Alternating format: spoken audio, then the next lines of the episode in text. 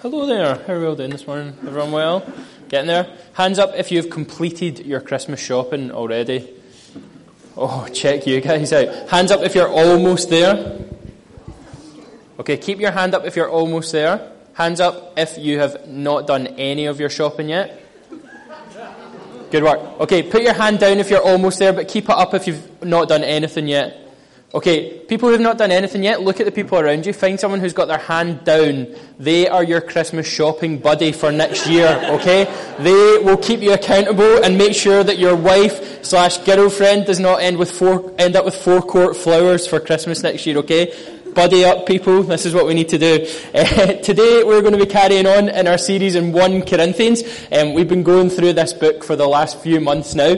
Um, and we have just been pulling it out just bit by bit, chapter by chapter, verse by verse, um, just to see all the good things that are in here. This book um, contains so much stuff and there's so many issues that Paul, who was the author of this letter, writes about that were relevant for the church 2,000 years ago, but they're also just as relevant for the church today. There's so much going on that we can just draw from his experience on. So we're going to dive into that together. Um, last week, our main pastor, uh, Chuck, he was over with us and he was speaking on the gift of tongues. Um, if you missed that one, I would really ask that you go away um, and check that out on our website. If you're not sure what the gift of tongues is, it's not making out, it's not another word for that. It's a specific thing in the Bible. So go away. That talk is on the website um, and you can have a listen to that. I'd really encourage you to give that a listen. But this week, uh, we're moving on uh, and Paul finishes up. It's in chapter 14 and it's the second half of this chapter. And basically what Paul is doing uh, at the second half of this chapter is telling us how do we have a healthy church? What are the things that we can be doing that make sure our church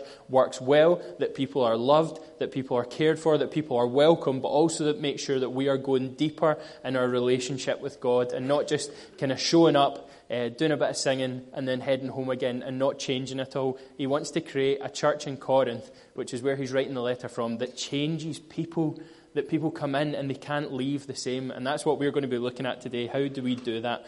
So it's 1 Corinthians chapter 14, and it's going to be verse 26 to 40. Um, put your hand up if you've not got a Bible and you would like one to be reading along with today. Uh, perfect. If the people at the end of the rows where the Bibles are could pass them in, that'd be great. If you don't have a Bible, full stop, please take this one away with you. Uh, that is our gift from us to you. You're very welcome to just keep that and use it and highlight it and put notes on it and write your name in the front. Um, I used to write in my Bibles when I was a kid uh, to Scott from Jesus. Um, so you feel free to do that as well. Um, just gives it the personal touch. Uh, so we'll read along together. It's 1 Corinthians chapter 14, verse 26 to 40. It says this What then shall we say, brothers and sisters? When you come together, each of you has a hymn or a word of instruction, a revelation, a tongue, or an interpretation. Everything must be done so that the church may be built up. If anyone speaks in a tongue, two or at the most three should speak, one at a time, and someone must interpret. If there is no interpreter, the speaker should keep quiet in the church and speak to himself and to God. Two or three prophets should speak, and the others should weigh carefully what is said. And if a revelation comes to someone who is sitting down, the first speaker should stop, for you can all prophesy in turn, so that everyone may be instructed and encouraged. The spirits of the prophets are subject to the control of the prophets, for God is not a God of disorder, but of peace, as in all the congregations of the Lord's people. Women should remain silent in the churches this is an interesting bit that we will come back to, so don't worry about that. They are not allowed to speak, but must be in submission, as the law says. If they want to inquire about something, they should ask their own husbands at home, for it is disgraceful for a woman to speak in church. Or did the word of God originate with you, or are you the only people it has reached? If anyone thinks they are a prophet or otherwise gifted by the Spirit, let them acknowledge that what I am writing to you is the Lord's command. But if anyone ignores this, they themselves will be ignored. Therefore, my brothers and sisters, be eager to prophesy and do not forbid speaking in tongues, but everything should be done in a fitting and orderly way. So it's wise words from Paul again um, as he tells us what is a healthy church. That's what we're looking at today. What does a healthy church look like? What do we have to do? What things do we have to observe? What things do we have to seek to make sure that we are going deeper with God and not just turning up on a Sunday or during the week and just not going anywhere? And the first thing that comes out of this passage for me is this that we all have something to bring to the table. Paul makes it really clear from the word go that church is not a place where you turn up and one person does all the work. There's not one superstar at the front who, uh, who sings and dances and teaches, and although they are all in my gift set, that that's not the way church works. Church, church dance to a dance. Uh, church is supposed to be a place where um, we all come and we all have something to bring. It's not about one or two people. It's about every single person coming and not just coming in to sit down and say, "I'm just going to come and consume church today," but coming in with the mindset of, "How can I bless the church today? What is God saying to me that might change someone's life this morning?" We all have something to bring, whether it's a, a song of worship, whether it's a prayer, whether it's a prophetic word for the church or for a person, whether it is um, a, a reading that God's given us, a scripture to give out. We all have something to bring on a Sunday. It says that in verse 26, doesn't it? What then shall we say, brothers and sisters? When you come together, each of you has a hymn or a word of instruction, a revelation, a tongue, or an interpretation. Because even when we feel like we've got nothing to bring, God is saying that we are more than qualified, isn't He? Even when we feel like we've got too many faults, too many flaws, and that we've made too many mistakes, and that we couldn't possibly be on the team, God still chooses us. You know, if we were lined up uh, like in primary school football with two captains ready to choose a team, nobody would get picked last for church we would all be picked at the same time because we're all equally important. Um, it reminds me a bit of like, uh, you know, like who, who's quite into cycling here? Does anyone like follow like top cycling, love the Tour de France and stuff? This is not going to be an analogy that's going to go down well then. uh, in top level cycling teams, though, basically there's one guy who is like the champion of the team. Like he's the one that everyone else is working around to make sure that they finish top. And so basically what happens is there's a whole raft of people in this team that make sure that they perform well. So the team, the, the sort of leader of the team, he's got teammates and they take it in turns cycling in front of him to like break the wind flow so that he doesn't get as tired and they support him and help him as he go along. Then you've got guys that drive in a backup car and like pass little snacks and fluids out to him as he goes along. Then you've got like people who do massages and stuff like that at night who like prepare them for the next day and get them all ready. And then there's people who like analyze all the statistics. They look at like the way the road curves and what the wind's going to be like and when, for, when should they be pedaling fast and when should they be pedaling slow. And then you've got sponsors of the team who put in all the money to employ all the people in the team. And there's a whole raft of people that are all equally important. Although there's one champion, the champion wouldn't be a champion if he didn't have the team behind him. And that's exactly what it's like with church. There's a very similar thing. We have a champion. Jesus is our champion. He went to the cross and died on our behalf so that we could be set free. And not just us, but the world could be set free. But in order for Jesus to be the champion of church, we need to work together as a team in church. We all have something to bring no matter what your background is, no matter what talents you have, what passions you have, what skills you have, whether you're a morning person or an evening person, whether you're a vegetarian or a meat eater, it doesn't matter. We all have one common goal. We want to make the champion the champion.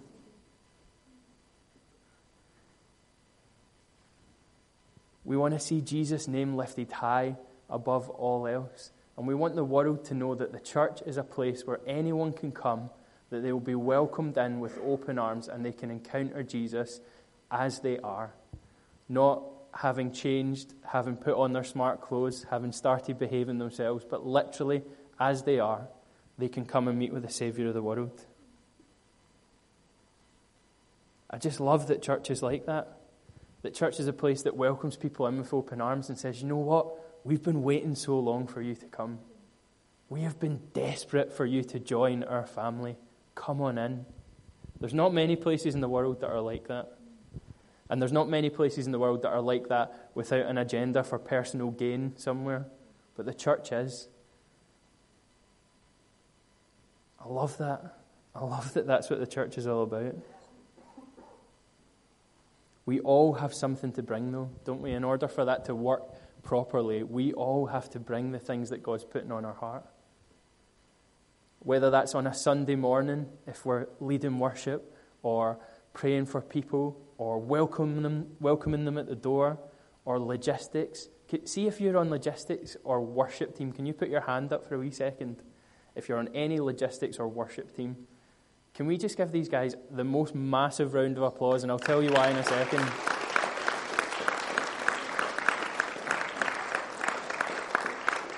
You might not be aware of this, but these guys turn up faithfully at 9 a.m. every Sunday uh, when most of us will still be in our beds and they unpack vans, plug in cables, practice songs. The band also meet on a Thursday night to practice together. They give an evening to practice so that what they bring on a Sunday morning is top quality. And they give away so much of their time at really awkward times so that we can do church.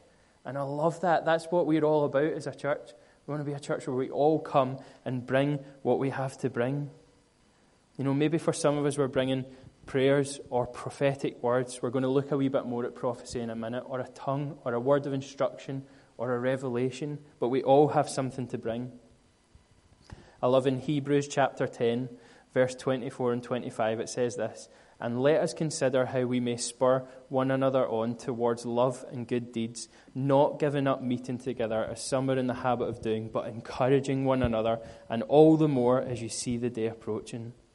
And then again in Romans chapter 12, verse 5, it says this So in, in Christ, we, though many, form one body, and each member belongs to all the others. We all have different gifts according to the grace given to each of us. If your gift is prophesying, then prophesy according with your faith.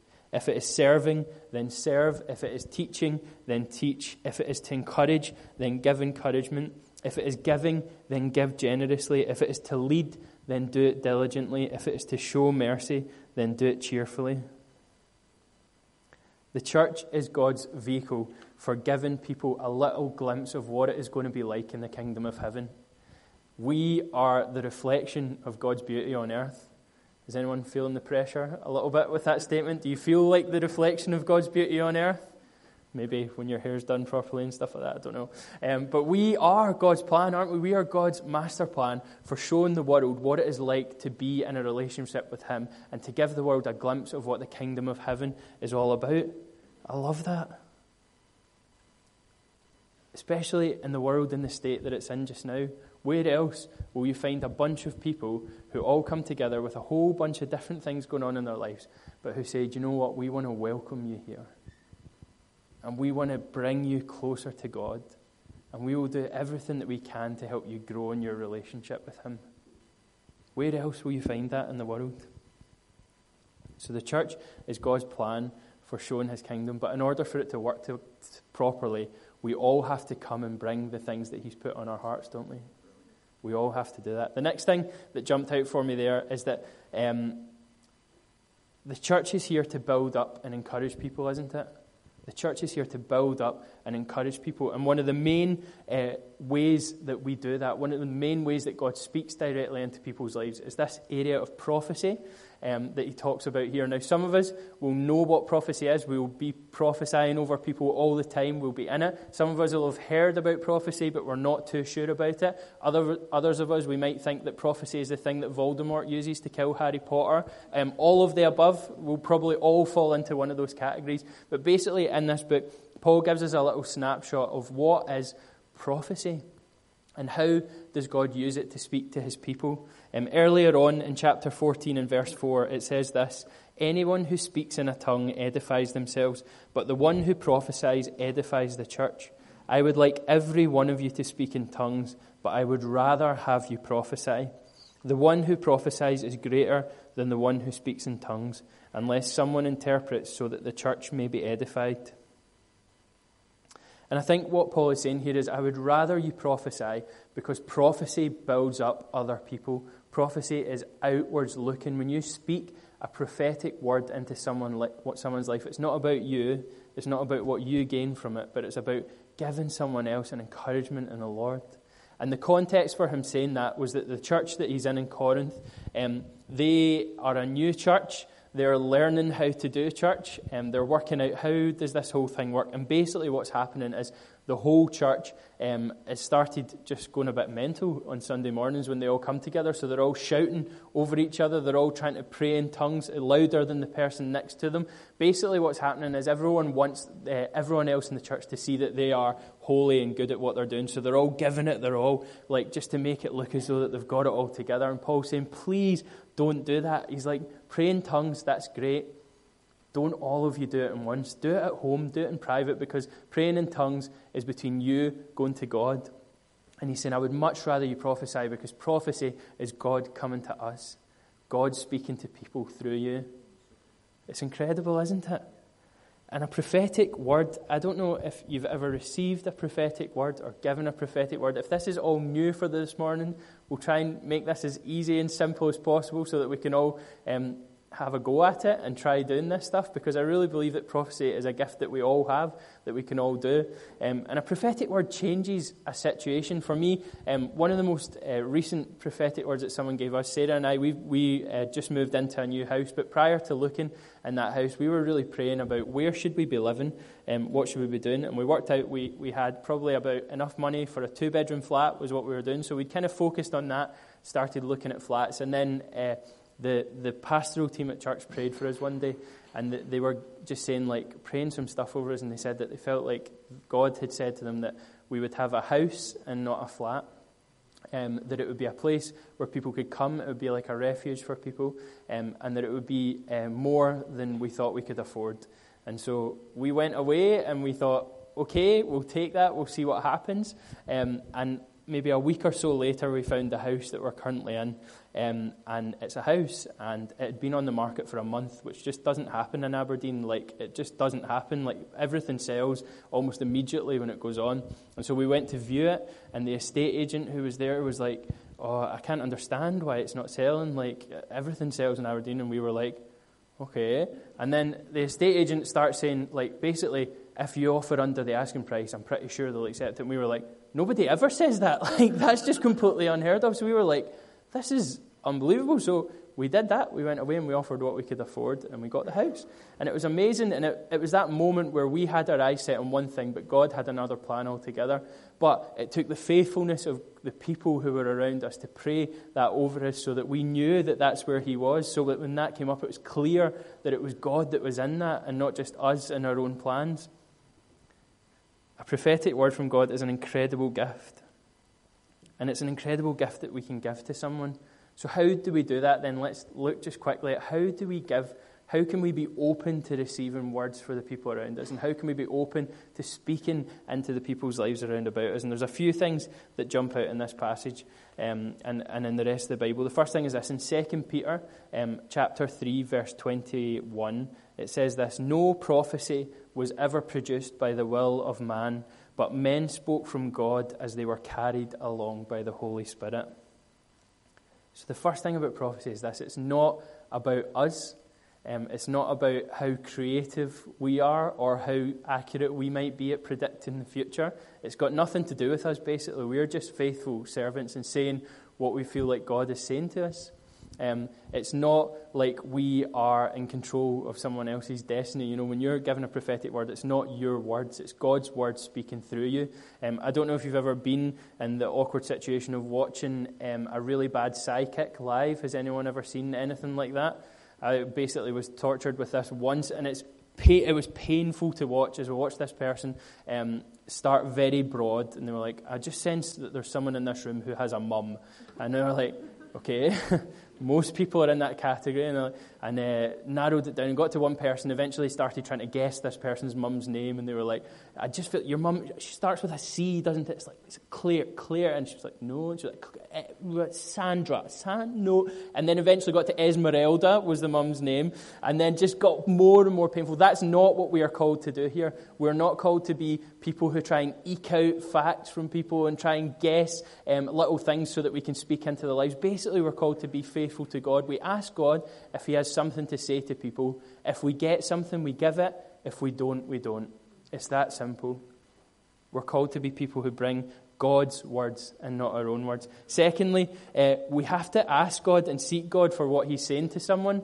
You know, we have a responsibility to go to God and say, God, I'm just praying for this person. Is there anything that you want to speak to them just now? I'm knocking on the door. I'm asking, is there anything you want to say to them? It says that in Matthew chapter 7, verse 7 to 11, doesn't it? Ask and it will be given to you. Seek and you will find. Knock and the door will be open to you. For everyone who asks, receive. The one who seeks, find. And the one who knocks, the door will be opened. God is a good father and he wants to give good gifts to his children. And so when we go to God and we ask him for good gifts for one of his children, he's not going to withhold that information from you.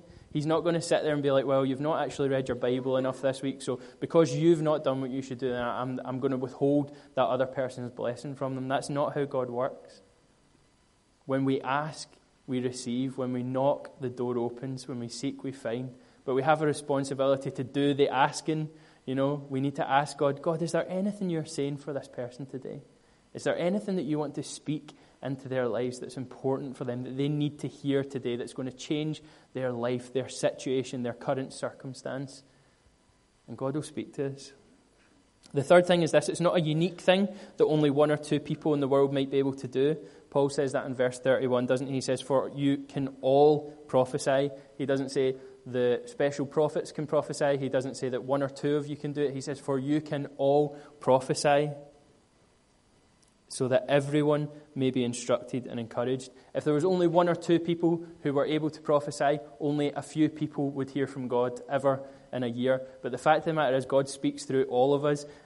I don't know if you've ever felt like God speaks through you, if you even feel like that's a possibility, but I want to assure you today that God can speak through you.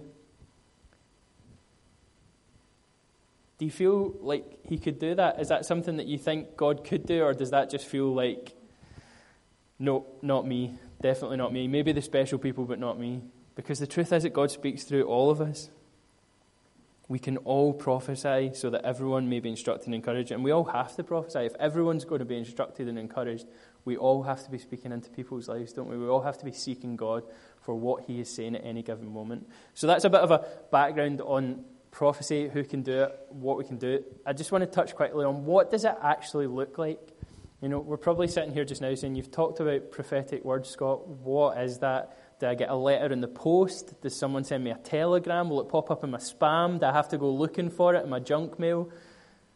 Well, it's pretty, it's pretty straightforward. In the Bible, God appears to people in uh, many different ways when He's speaking a direct word to them. Sometimes uh, it's in dreams. We see that in the Old Testament where God gives a dream um, to King Nebuchadnezzar, or He gives a dream to Pharaoh to, to warn them about something that's about to happen, and somebody comes and interprets that dream for them. But God speaks to them in the form of a dream. Other times it's in a word of knowledge. Uh, and basically, a word of knowledge is just when God gives you almost a download of information that tells you about something that's going on in someone's life that you would have no idea of knowing about. We see that in the story of Jesus when he meets the lady at the well, doesn't he? And she's, she sat there just minding her own business, drawing up some water. And Jesus just tells her her whole life story, basically, in a couple of sentences. And she runs off into town, doesn't she? And she's so encouraged. And she says, Come and meet the man who told me all I've ever done. So you get like that, a word of knowledge. Sometimes he speaks in a picture. You know, God often uses pictures like in our minds to show us what he's talking about. He did that uh, with Ezekiel, didn't he, when he was showing him the valley of the dry bones, when he was speaking to him about Israel and how they were coming back to life. He showed him this picture in his mind of dry bones, a valley, and then God breathing over them and the muscles and everything. They all came to life. So he can sometimes show us a picture that we can interpret.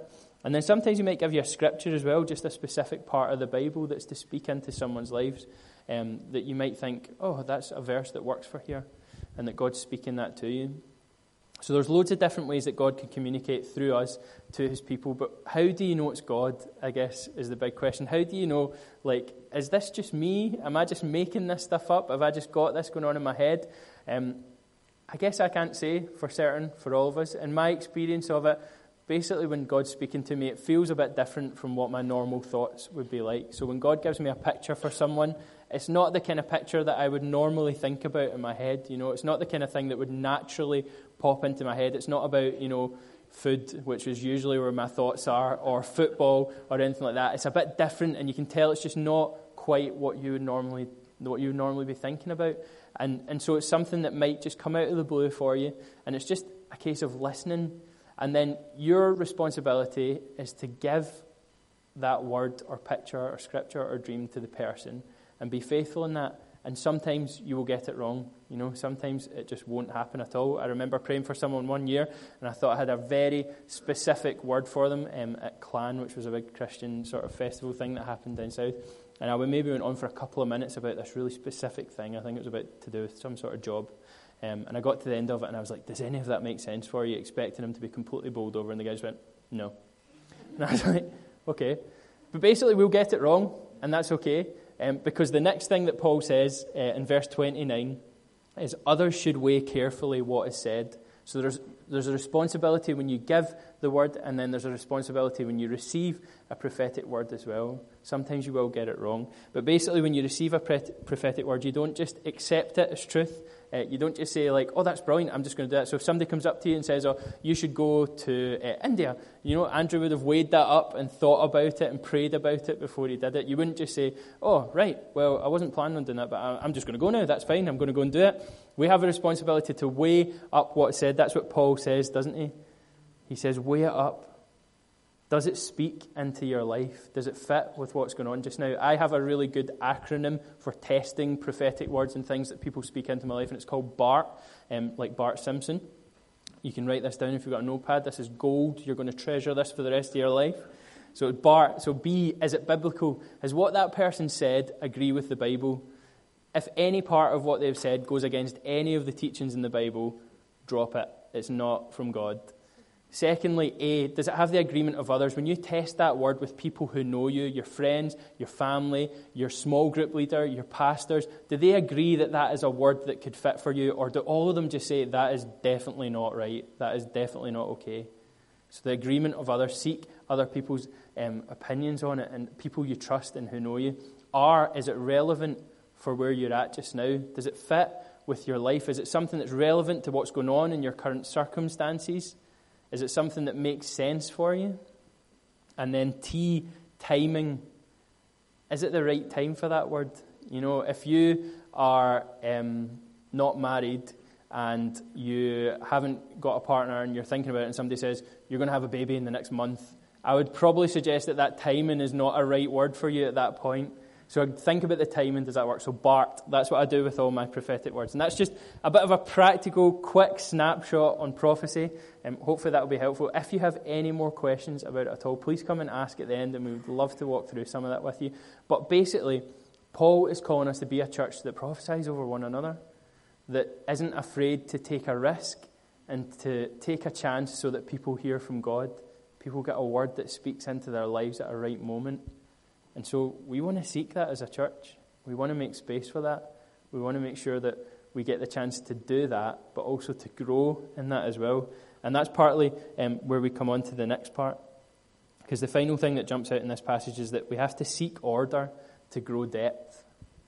Paul makes it really clear that there's supposed to be a degree of order to what we do at church, and it's not just to be a total rammy where we turn up on a Sunday morning and anyone just does anything that they want. Because the church in Corinth had been a wee bit like that at this time. Basically, he'd heard that people were just doing whatever they felt like. They were just going for it. And, you know, people were talking over each other and nobody could quite understand what was going on. There were seven different people trying to preach and, you know, 40 different people praying at the same time. And nobody had a clue what was going on. And basically, what that added up to was for anyone who was coming into that church for the first time, seeking to meet Jesus, they didn't have a chance because it was chaos. It was madness. Nobody had a clue what was going on. People were so focused on themselves um, that they missed out on what other people might need from church. They were so focused on their own little gifts, their own little corner, their own skills that they missed out on it. Paul says that, doesn't he? At the end of the passage, he makes it really clear. And it's not the first time he said this in 1 Corinthians. He says, Therefore, my brothers and sisters, be eager to prophesy and do not forbid speaking in tongues, but everything should be done in a fitting and orderly way in my head, I imagine the church in Corinth to look a bit like a battle scene from Lord of the Rings, um, where there's just people running about and like heads being chopped off, and like you know nobody knows who's winning, and it's utter carnage. Like that's what I basically imagine it looking like. Nobody would have had a stance, uh, stood a chance of meeting Jesus in amongst that chaos. Um, it reminded me a wee bit when before I became a pastor, I've tried a few different careers unsuccessfully before I settled on this one.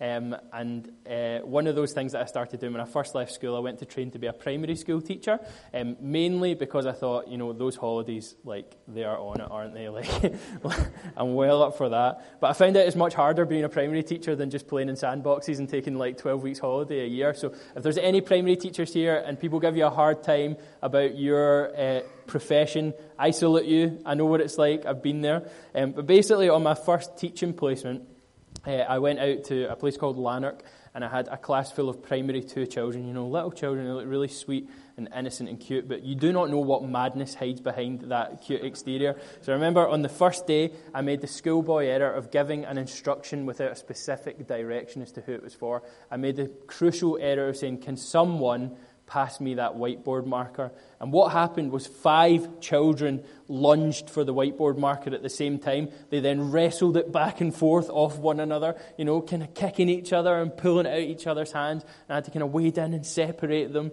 And like, they just totally like went mental. They were also desperate to be the one, the marker bringer, the glorious position of the one who pleased the teacher, that they totally just went mental in that moment. And that's a bit like what is happening in the church in Corinth.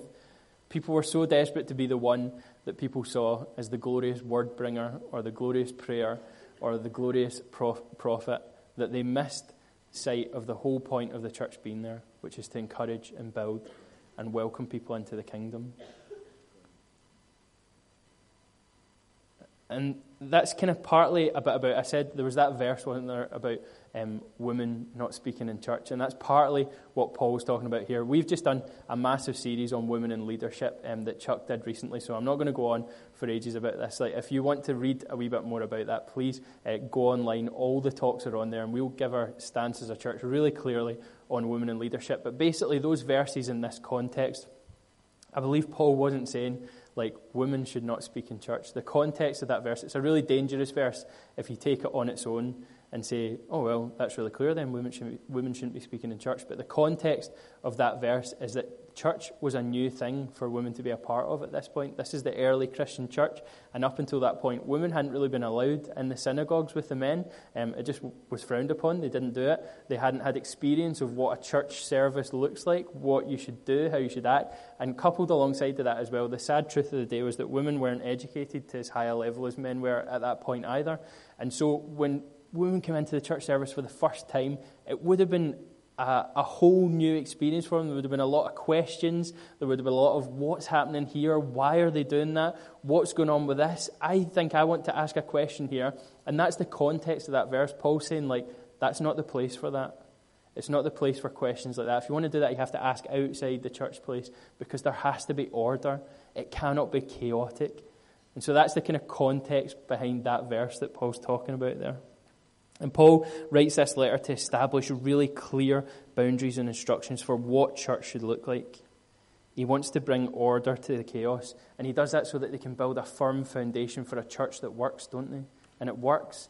We see that early church, you know, growing and multiplying, and thousands upon thousands upon thousands of people coming along because there was order and they knew what was happening, and people had the opportunity to meet with Jesus where they didn't before in the chaos.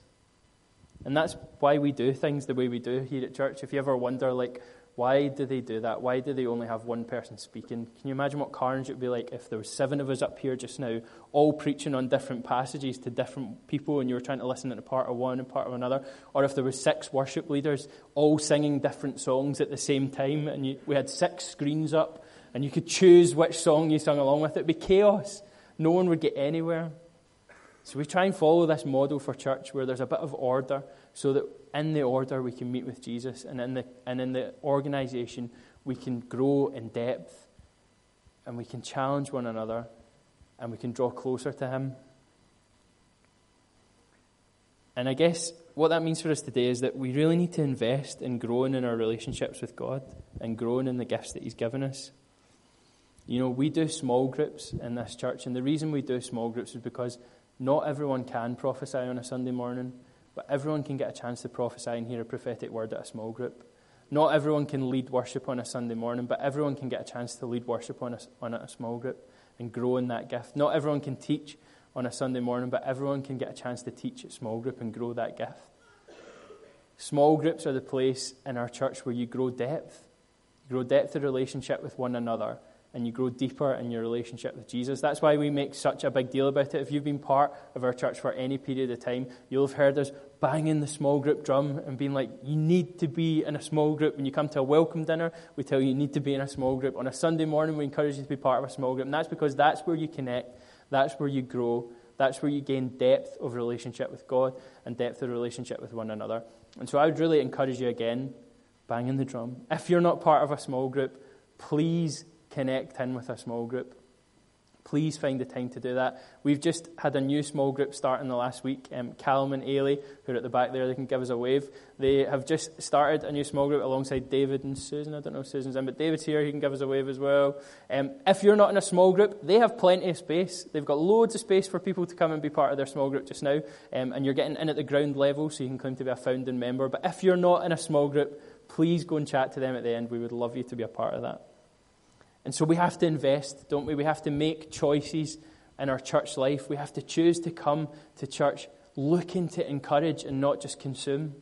We have to choose to get stuck into small groups, to get stuck in with serving, to get stuck in, to give our all so that we can bring some order to our church life and so that people can come along at any given point and meet Jesus. We want this to be a place where there's space for people to encounter Jesus, no matter who they are, no matter where they've come from, no matter what's happened in their life. This is the place for them. And so that was what Paul was talking about here a model for a healthy church. And that's what we're trying to do. So why don't we stand together? We're going to take some time to pray.